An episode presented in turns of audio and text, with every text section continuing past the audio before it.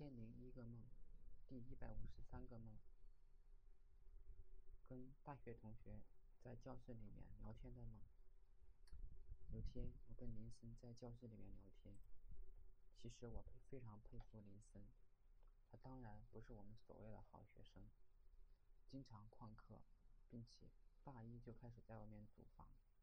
但是他从高中的时候就开始接私活，给别人做网站。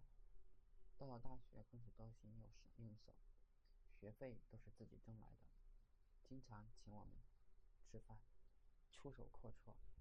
张博洋总是说我们跟着森哥混了，森哥去哪里都行。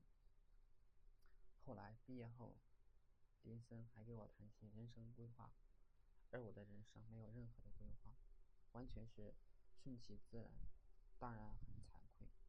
我对林森说人生规划问题。流露着羡慕和敬仰。跟他说起，张鹏阳现在也不错，他人缘很好，后来成了公务员，在社会上也是如鱼得水，而我却一事无成，大概是人缘不好，太直太倔。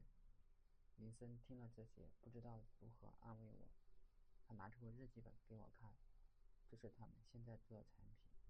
每一页都有儿童语录，现在在成人看来却是幼稚不已，但是也是非常的有特色。谁不是曾经也是少年？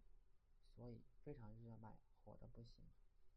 我说林森，你太有想法了，这主意都能抢到。我记得他的日日记本叫做“五笔日记本”。